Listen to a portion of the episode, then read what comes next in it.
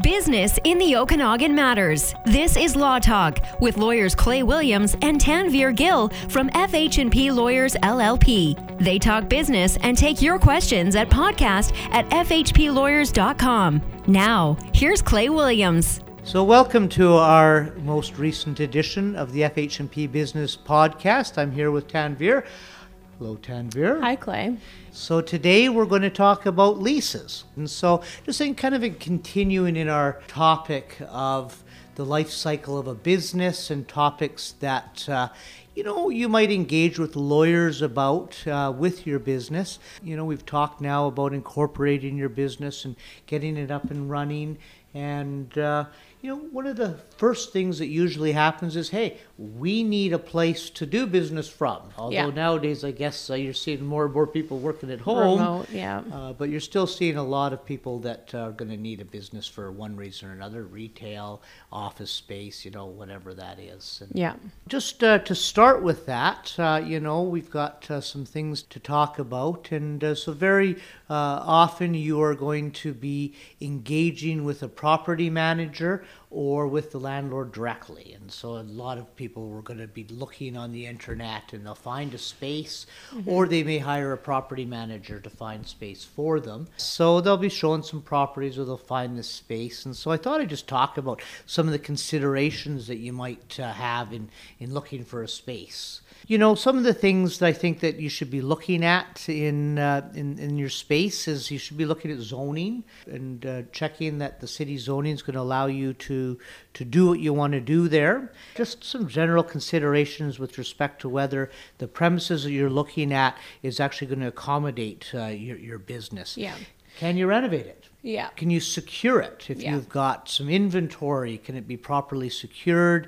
Is it got the proper, can it be wired properly for your security that you might need? I think one thing that's important for certain clients too, or especially some of the ones I've had, is sort of competition. So if you're looking at a building that's brand new, potentially something going up, especially in Kelowna, we have tons of stuff going up in our industrial district.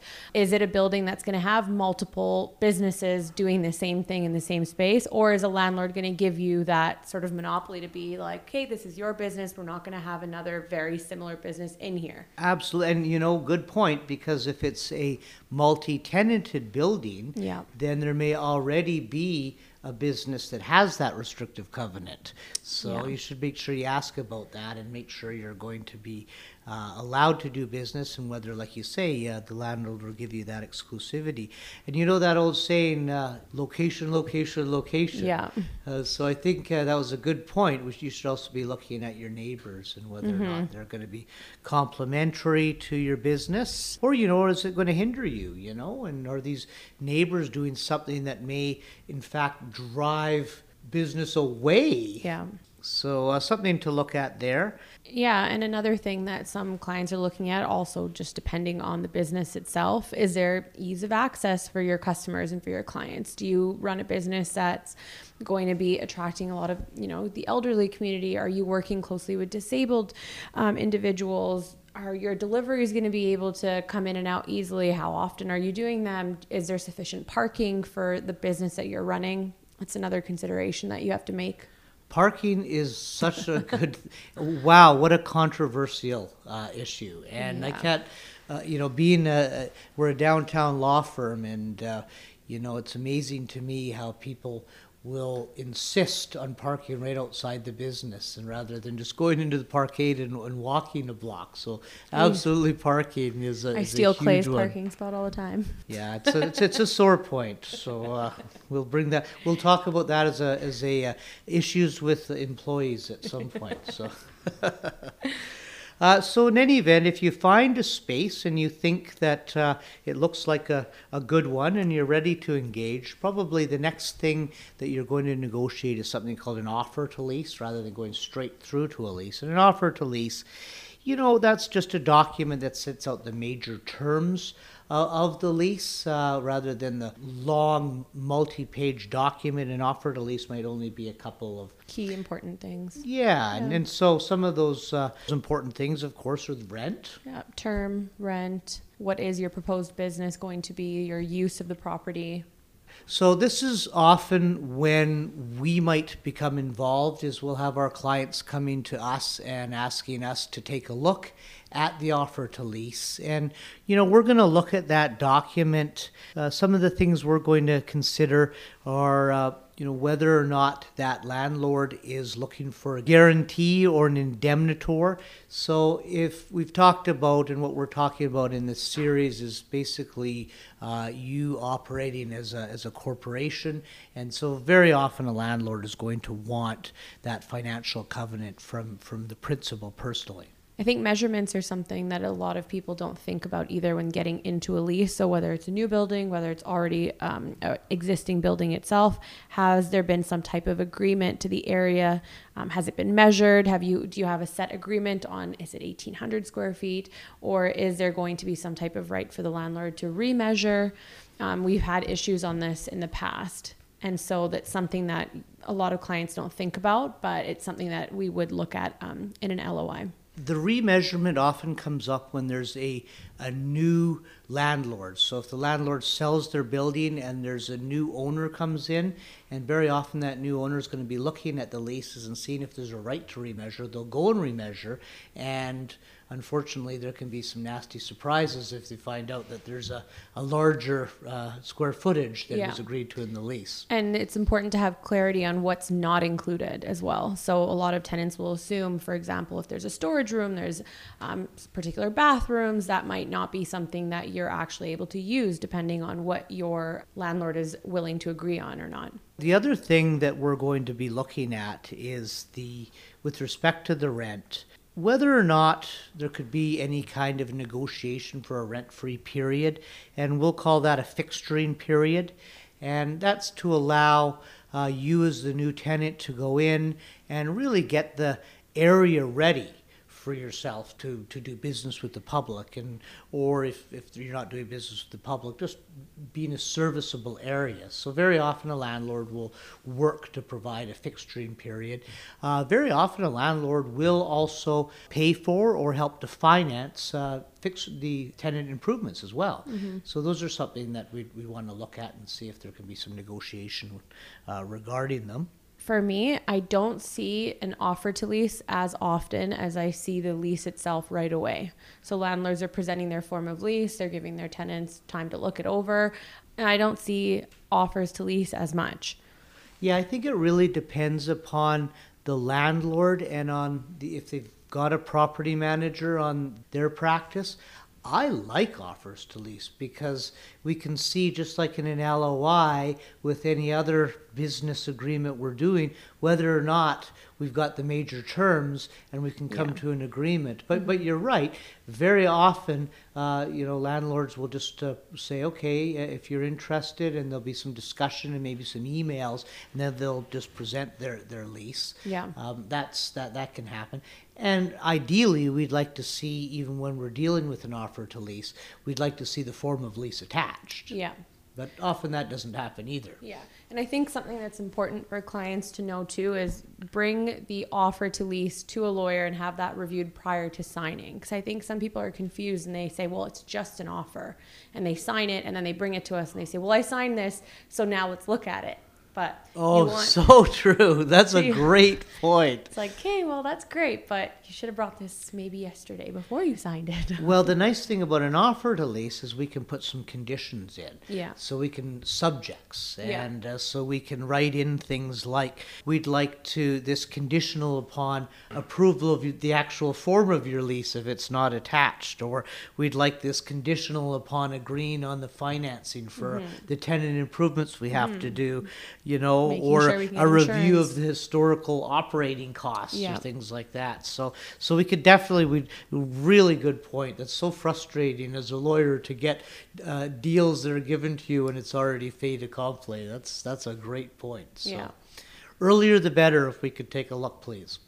Okay, uh, so now um, let's move on from the offers to lease. We're looking at the actual lease itself. We're probably going to do a, a deeper dive into it because presumably the offer to lease is going to have some subjects and, and that. And we're going to take a look at the lease and some of the things that we'll t- want to take a look at is uh, I think it's really important to nail down the identity of the landlord. I don't know about you, Tanvir, but I've seen it over and over again where the lease sets out the landlord as somebody different from the owner of the building.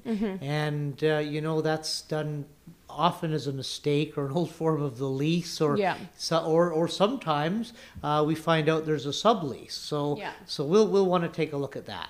So one of the other things that we'll talk to the clients about and look at in the lease is whether there's an option to renew for the tenant. So um, some leases will have an automatic right to renew. So if the tenant's not in default whatsoever, the term will automatically renew itself for another period of time that the landlord agrees to. Other leases, and I think this is more common for me, I don't know about you, Clay, but they'll say it's a five year lease and there is an option to renew, but you have to give six months notice prior to the end of the original term. Um, and it's at the landlord's discretion not to be unreasonably withheld, and the tenant needs to not be in default under the lease. So we look at that to make sure that the clients know when it is that they have to effectively give notice that they do want to renew. Um, and a lot of people might not think about that five years down the road. You might not realize that your lease is coming to an end and you might have missed that period being six months prior to the end. Yeah, and if we're if you're an ongoing corporate client, that's something we can diarize for you. I did want to comment on your your comment that it's up, subject to the landlord's discretion. Mm-hmm. Uh, that's not really an option to renew then. Mm-hmm. Uh, so there, that wording can't exist. An option to renew. Yeah. Uh, we want to make sure that it's a real option. That it doesn't You've got the right to renew Yeah. if you're not. Uh, in default of the Yeah. lease, and you give that notice within the required time Yeah. frame. But most often, if you're getting a lease that's handed to your tenant from a landlord, it's going to be drafted in a way that's favorable to the landlord. So that's the purpose of giving it to us to give us that opportunity to sort of tailor it in a different way and point out what isn't actually going to be beneficial to the tenant. Yeah, and that's a good point. We'll give you some advice uh, and we'll make suggestions. Uh, sometimes the landlord will agree, and sometimes they just will not. And Yeah. I don't know about you, Tanvir, but boy, there are some uh, landlords that are very difficult to deal Take with. Take it or leave it. Even when, with these leases that I see that are 30 years old and they've obviously been cut and pasted and don't even make sense, I Yeah. I, I can't believe how uh, some landlords just uh, will, will be acting even against their own interest in, in negotiating. You know, one of the things that just occurred to me is how rent is calculated. Oh, yeah. And so the protocol is that on a renewal, you don't usually see uh, rent being agreed to Yeah. uh, because who knows what's going to happen in the Yeah. future. Or and- it's saying it'll be the same on a renewal. well, that would be that would be great. Yeah, uh, but, but often rare. the usual one that we see is that it will be agreed to, or if not agreed to, though it'll be arbitrated based upon the, the commercial rates. And uh, so Mm-hmm. Sometimes fair market value. Yeah, and so Yeah. we'll go. We, that's one of the things that uh, we do on a regular basis is do these, these rent arbitrations when Yeah. the landlord and the tenant can't agree, and we'll have uh, different uh, opinions as to with respect to the, the fair market value of the rent. Usually, there's a provision in there that it's not going to be any lower than it was in the in the prior Yeah. prior term. Yeah.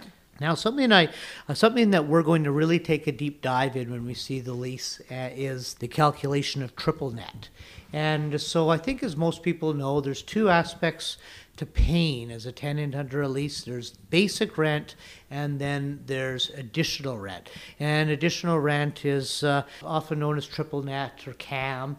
So we're going to take, just take a look and see how those charges are calculated. And so one of the things specifically that we're going to be looking for is a management fee or an administration fee. And oftentimes Oh, yeah. sophisticated landlords are going to try and tuck these uh, these charges in there that uh, are not in a tenant's interest. Yeah. You can often go straight to the definitions to find those operating costs, and it'll lay out everything that's going to be in that triple net. And one of the things we're going to really try and negotiate is a right to review and audit those records because You know, usually what'll happen is the landlord will make a an estimate uh, based upon how much they think the additional rent is going to be, and you'll be charged that monthly. And then there'll be a reconciliation at the end of the end of the year. And so, um, if you think there's something really out of whack, we want to make sure that there is a uh, a right uh, to take a look at the actual records.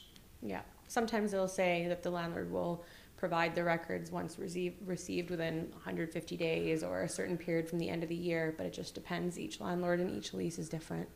So one other thing that we'll look at as well is depending on the business, we'll talk to you about, you know, what what do you expect for your future and what the space and how it relates to your business and whether you want that right to assign or to sublet. Some businesses might project that they just don't know if it's going to go well or not go well, and they want that right to assign the lease to a different tenant or the right to sublease to somebody else. So we'll go through to make sure that's in there. Most of the time, landlords will allow it, but it again just depends on the landlord itself I think that's a really important provision mm-hmm. because as you're setting up and you're doing business and you're really gung ho, well, who knows what's going to happen? Who knows if you're going to be successful? So it's really nice to have that out. Yeah. Uh, because you're signing a contract and that means you got to pay till the end of the term. So the assignment and the sublease is your out. And so we really, really want to see that uh, that a landlord is going to agree to that, is going to consent to that, such consent which would not be unreasonably withheld. So that that gives us your out. And I guess the last thing we wanted to talk about is we want to take a look at the default provisions. Yeah. What is it that constitutes a, a default? and we really want to see in there from a tenant's perspective a cure period yeah. so that we, the tenant gets a notice and we have some time to, to fix, fix it, it, before you're out in the street yeah and tenants will have well some landlords will give you a lease that says there is no curing period once you miss rent you are now in default and then they'll set out their rights right at that point. point and like you said some won't agree to amend it it's a take it or leave it lease so at least bring it by for a lawyer to look at so they can tell you what happens. At least you know. Of, yeah, so you know. Just a quick point on that. Like when I'm acting for landlords, I don't like to see a cure period for rent. uh, you know, for other things, you know, we call them more soft defaults. Yeah. Uh, there, I think a cure period makes a lot of sense. Yeah. Uh, but for rent, um, I certainly don't agree to it. And, and and when I'm acting for tenants, you know, I, I understand that from Yeah. a landlord's perspective. So uh, you better pay your rent, I'd, I'd say. One time, yeah. I think it's important to mention that we act on both sides. So we act for tenants, we act for landlords. Um, we can help out when it comes to just lease drafting or lease disputes, lease arbitrations, all that fun stuff. Absolutely. I mean, we're doing this from the perspective of a new business starting up. But hey, your business might be as a commercial landlord. Yeah. And so that's something that, that we, we often act for and continue to act for uh, businesses that are commercial landlords. All right. So until next time, thank you for listening. Thank you, Tanvir. Have a great day. FH&P lawyers are rooted in community and ready to help. Send your business law questions to podcast at fhplawyers.com.